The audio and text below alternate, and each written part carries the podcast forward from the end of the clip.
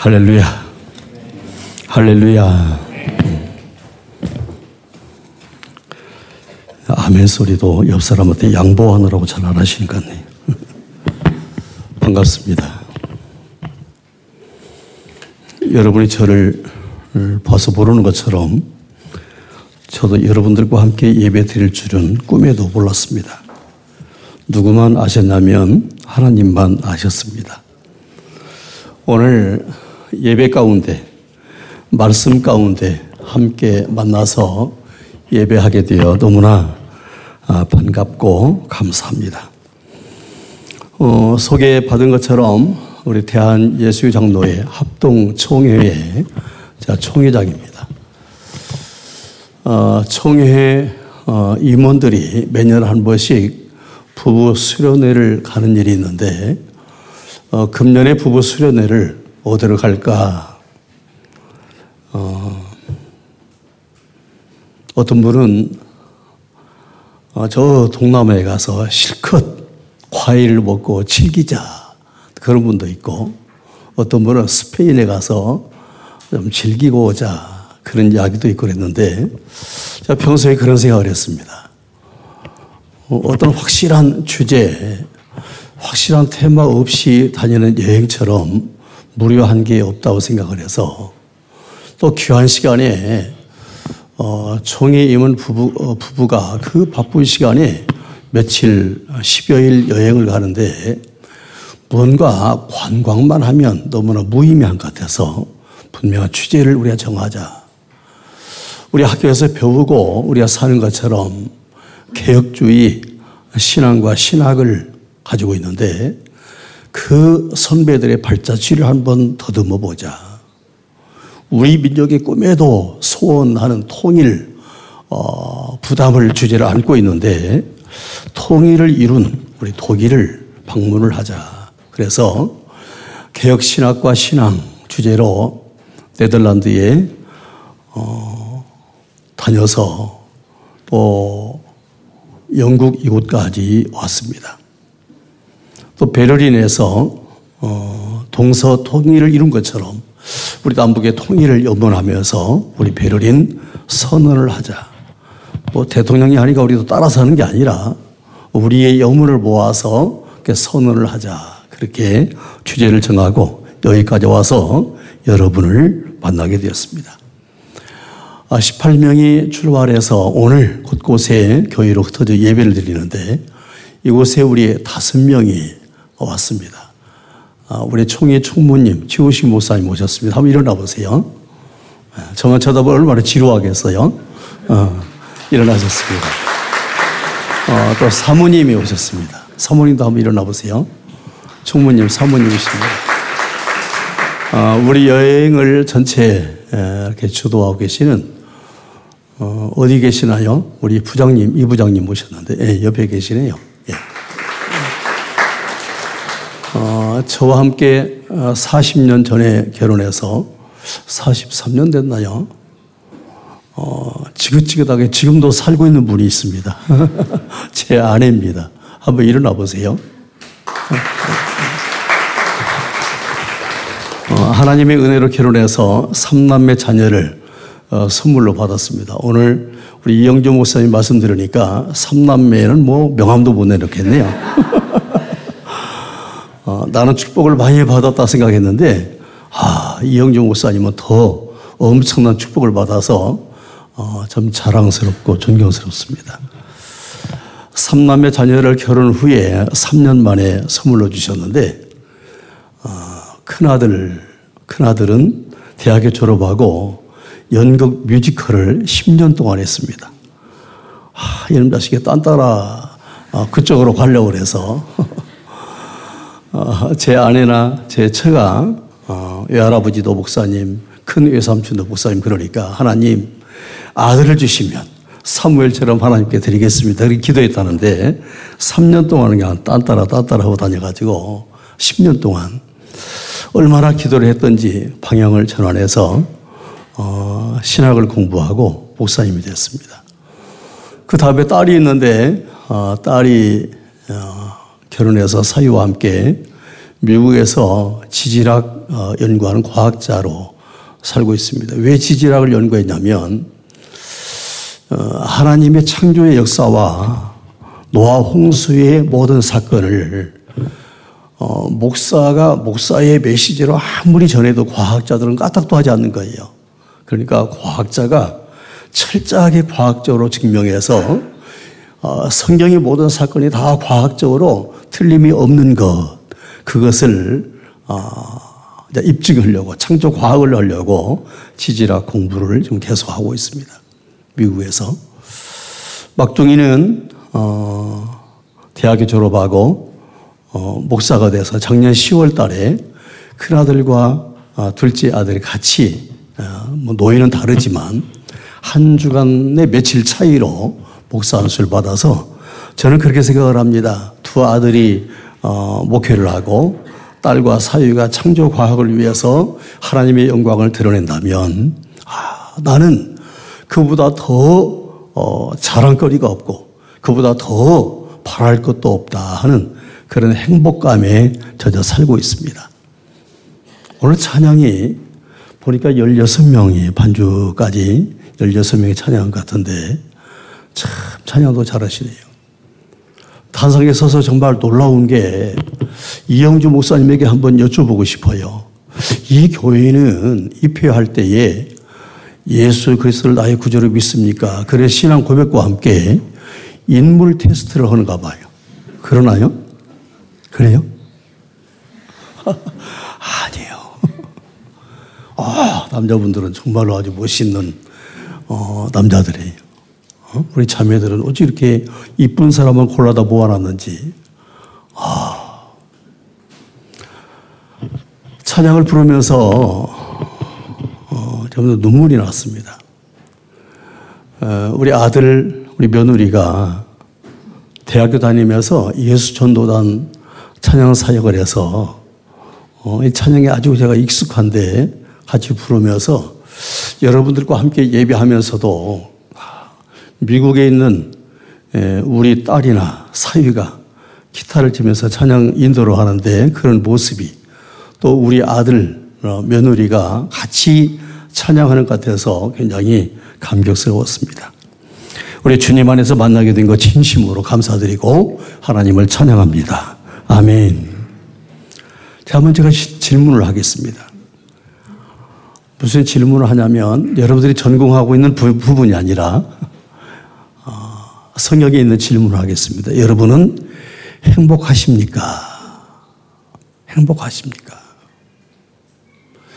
여러분 제가 목사로서 제일 속상한 경우가 어떤 경우냐면 어떤 장로님 대사업가가 죽었다고 장례를 치르는데 어, 관이 가고 앞에 십자가가 가기도 하고 관을 덮은 포에 빨간 십자가 그려 있기도 하고 어떤 여인 장례를 치르는데 그런 광경도 있고 그런데 자살했다.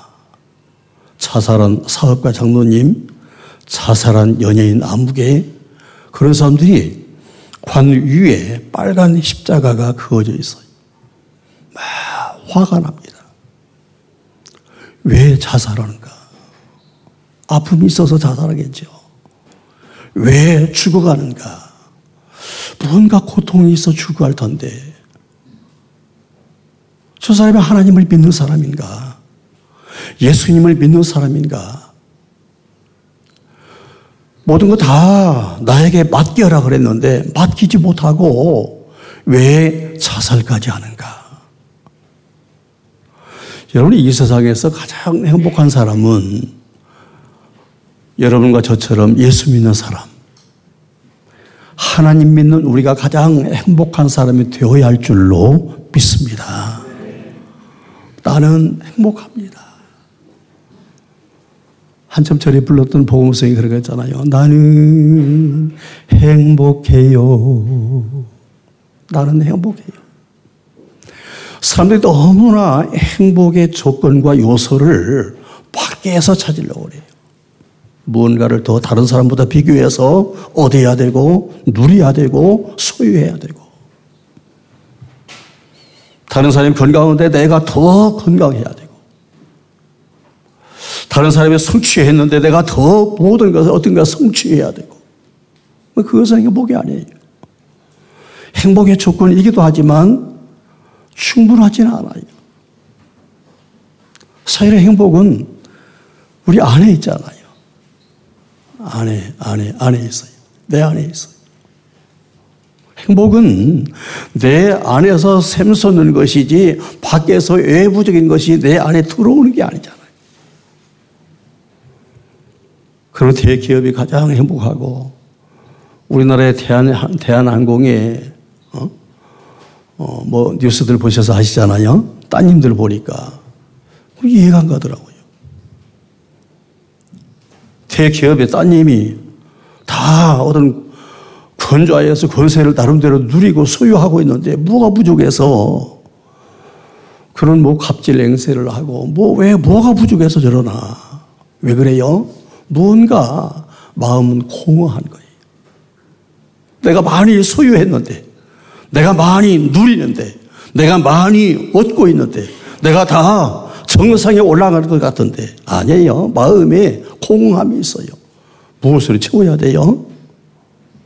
우리 앞에 있는 예수님으로 우리 앞에 있는 하나님으로 진리의 말씀으로 충족될 때에 드디어 행복이 찾아오게 될 줄로 믿습니다. 오늘 성경 말씀 보니까 뭐라고 하십니까? 이스라엘이여 너는 행복한 사람이로다. 여러분 이스라엘 지도를 놓고 가만히 마주보고 이렇게 보세요. 이스라엘 지도를 놓고 보면 조그마한 중동에 조그마한 나라예요. 얼마만큼 조그마한 나라냐면 왼쪽에 강대국 에집트 있습니다. 오른쪽에 저 위에 보면 옛날 고대의 성경 구약 성경의 역사로 보면 아수리아가 있습니다. 그 밑에 바빌론이 있습니다. 그리고 이스라엘이라는 나라는 조그마한 나라예요. 강대국 틈에서 스스로 존재할 수가 없어요. 자원도 별로 농덕치 않아요. 하나님이 이스라엘을 지형적으로 이스라엘 나라를 선택하실 때에 하나님의 의도가 뭐냐면 내 힘으로 사는 게 아니라 오직 하나님을 바라보고 하나님이 주시는 은혜를 하나님이 주시는 복을 누릴 때만이 존재의 가치 되어 있고 행복하게 사는 것을 이스라엘의 그런 어, 지형적인 조건 속에서도 하나님이 선택하신 그 조건이 충족될 때에 그때에 행복한 민족입니다. 우리도 내가 아무리 뭐 조건이 좋고 아무리 여건이 훌륭하다 할지라도 그게 별게 아니에요. 우리도 여건이 아주 열악하다 할지라도 하나님 바라볼 때에 힘이 되고 능력이 있는 줄로 믿습니다. 하나님 바라볼 때 악망할 때에 우리에게 행복이 주어지는 줄로 믿습니다. 이스라엘라도는 행복한 사람이로다. 왜냐하면 여호와를 구원을 받는다.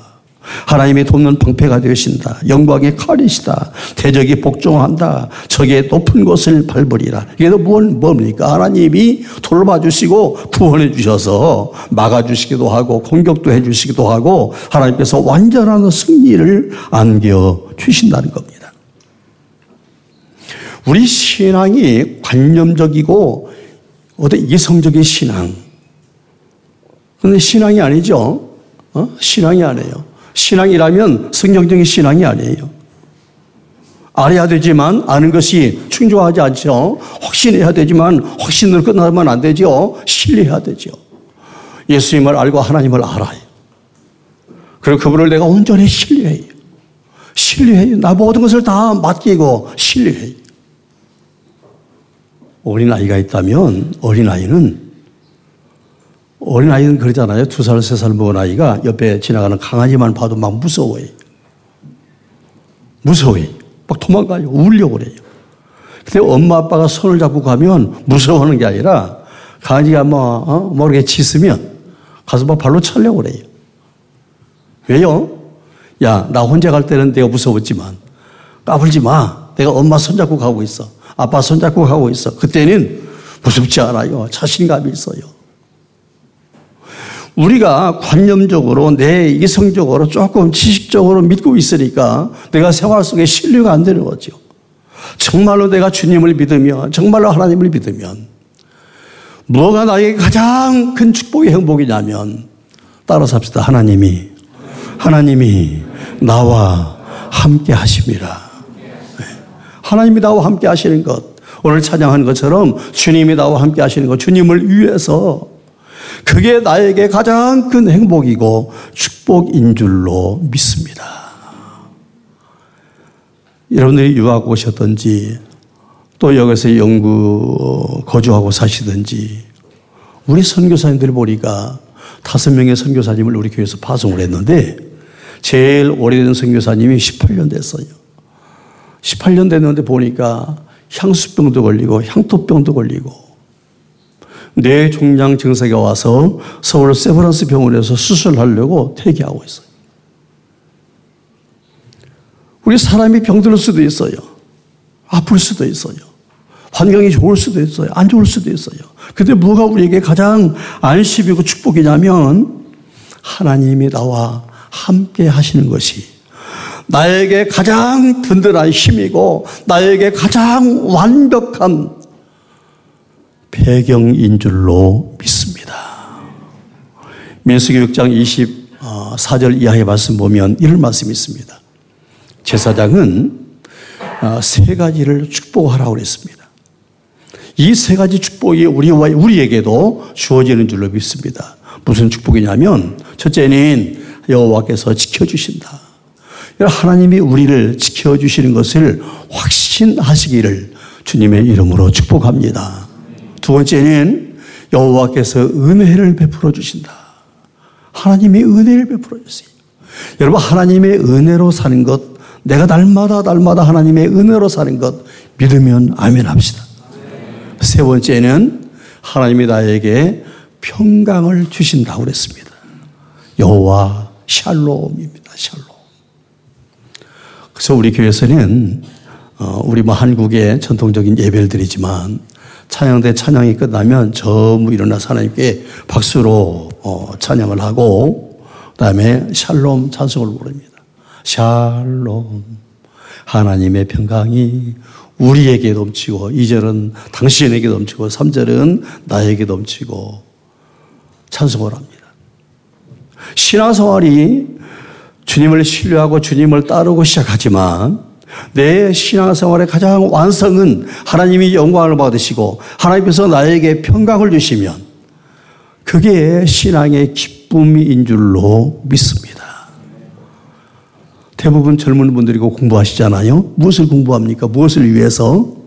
오늘 찬양대원들이 내가 이야기하는 대답을 했어요. 누구를 위해서? 주님을 위해서. 주님을 위해서. 어디 가면 파티하면서 막 들고 브라보 하면서 뭐라 그래요?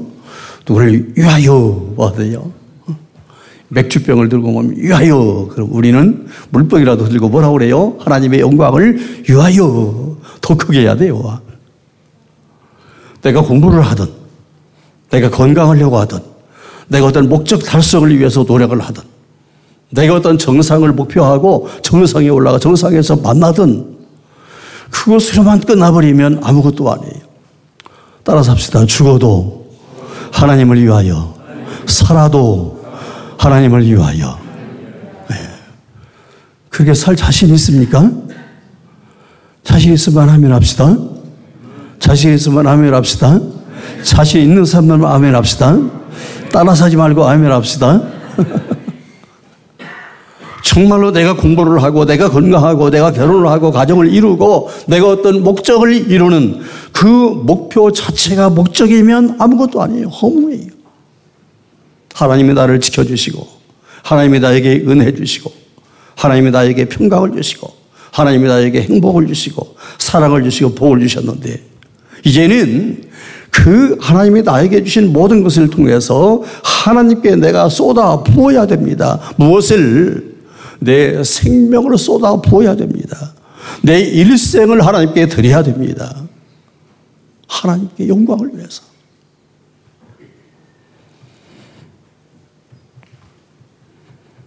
제가 옛날에 결혼을 했습니다. 옛날에.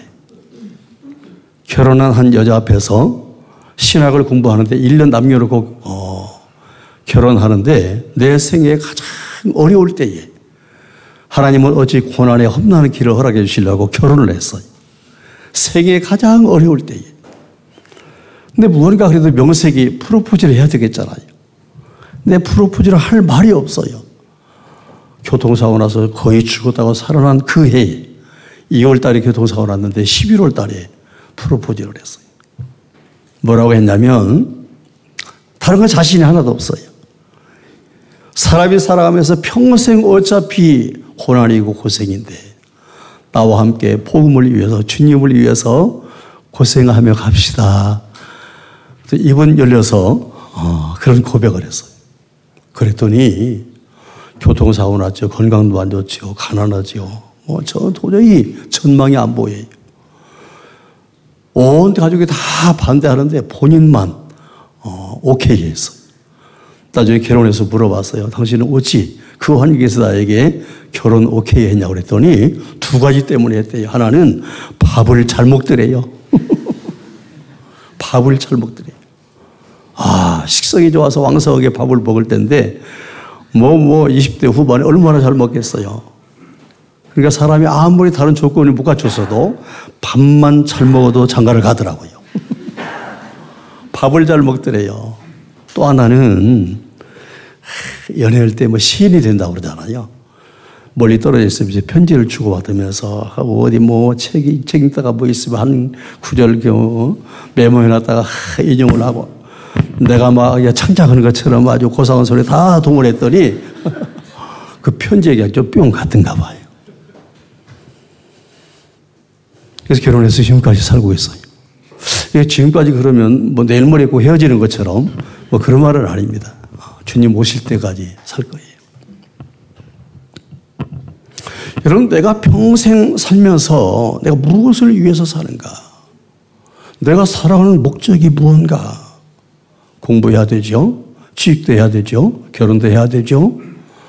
최소한도 오남매 자녀도 낳아야 되죠. 그런데 그게 내 목적이 무언가? 나도 내 자식도 나의 삶을 다 하나님께 드리면 그보다 더 행복한 일이 더 있을까? 저희 삼남매 어, 자녀들을 대학교 다닐 때에 모아놓고 이야기를 했습니다. 너희들이 다 복음에 헌신하고 목회를 하든지 선교사가 되든지 그렇게 하면 좋겠다. 그런데 내가 결혼할 무렵에 엄마에게 프로포즈 했던 얘기를 너희들에게도 똑같이 내가 하고 싶다. 평생 살아가면서 뭐 수입이 많던 대기업에 취직했던 무엇을 했던 일평생 사는 것은 다 마찬가지다.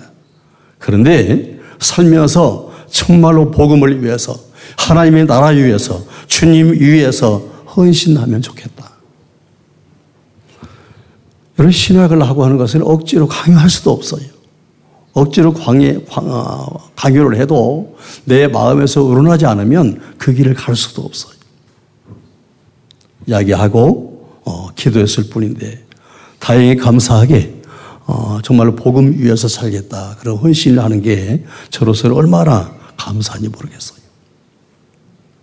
곰곰이 생각해 볼 일이에요. 내가 무엇을 위해서 일생을 살까?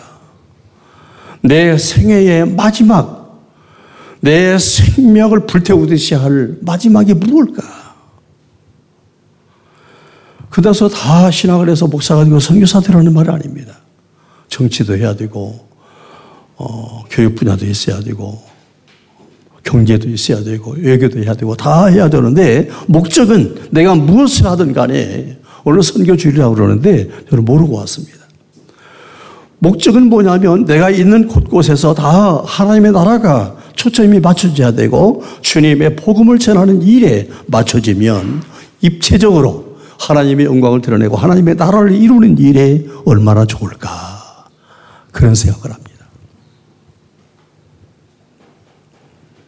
요셉이, 구약의 요셉이 17살에 아주 젊은 학생입니다. 청년입니다.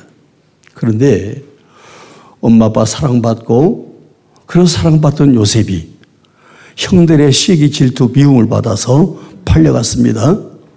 노예 생활을 합니다. 13년 동안 죽을 고생을 했습니다. 누명도 쓰고 요즘 같으면 하마터면 미투에 걸릴 뻔했어요. 누명도 쓰고 오해도 받고 감옥에 투옥도 되고 그랬지만 정말 성경에 읽어보면 희한한 기록이 있어요. 요셉이 막 노예에 팔려가고 요셉이 감옥에 갇히고 요셉이 어려움을 처했는데 성경은 두 단어가 나란히 가고 있습니다. 하나는 하나님께서 함께 하셨다. 하나님이 함께 하셨다. 또 하나는 여호와께서 요셉을 형통케 하셨더라. 함께 하신다는 단어와 형통케 하셨다는 말씀이 나란히 가고 있습니다. 세속적인 형통은 뭐예요? 내가 바라고 내가 요구하는 일 들이 척척척척 잘 이루어지면 형통이에요. 그럼 우리의 성경적인 형통은 그 개념이 그게 아니에요. 하나님이 나와 함께 하시면 형통인 줄로 믿습니다. 하나님이 나와 함께 하시는 게 형통이에요. 하나님이 나와 함께 하시는데 내가 굴 속에 숨어 있어 다윗처럼 하나님이 함께 하시는데 나를 죽이려고 골리앗이 다윗을 죽이려고 하는 것처럼 아니면 사울 왕이 다윗을 죽이려는 것처럼 그런 위기에 처해도 하나님이 함께 하시면 형통인 줄로 믿습니다.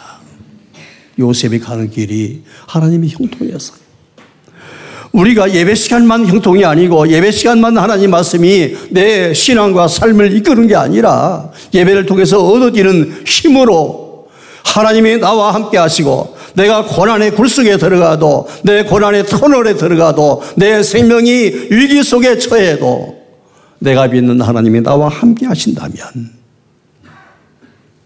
순간순간 모여져서 과거가 되고 역사가 되는데 그 내 생애 속에 하나님께서 함께 하셔서 형통케 되는 축복을 누려서 누가 물어도 당신은 행복하십니까?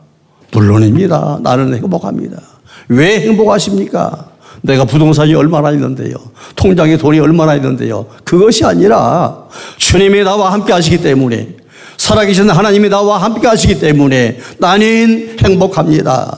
내가 병들어 사경을 헤맨다 할지라도 하나님이 나를 지켜주시고 하나님이 나에게 은혜 주시고 나를 형통케 하시고 평강을 주시니 내 마음에 평화가 있으니 나는 행복합니다. 당당하게 고백하고 선언할 수 있기를 예수님의 이름으로 축원합니다. 옆 사람 인사합시다. 당신은 행복하십니까? 그리고 대답을 한번 들어봅시다. 시작.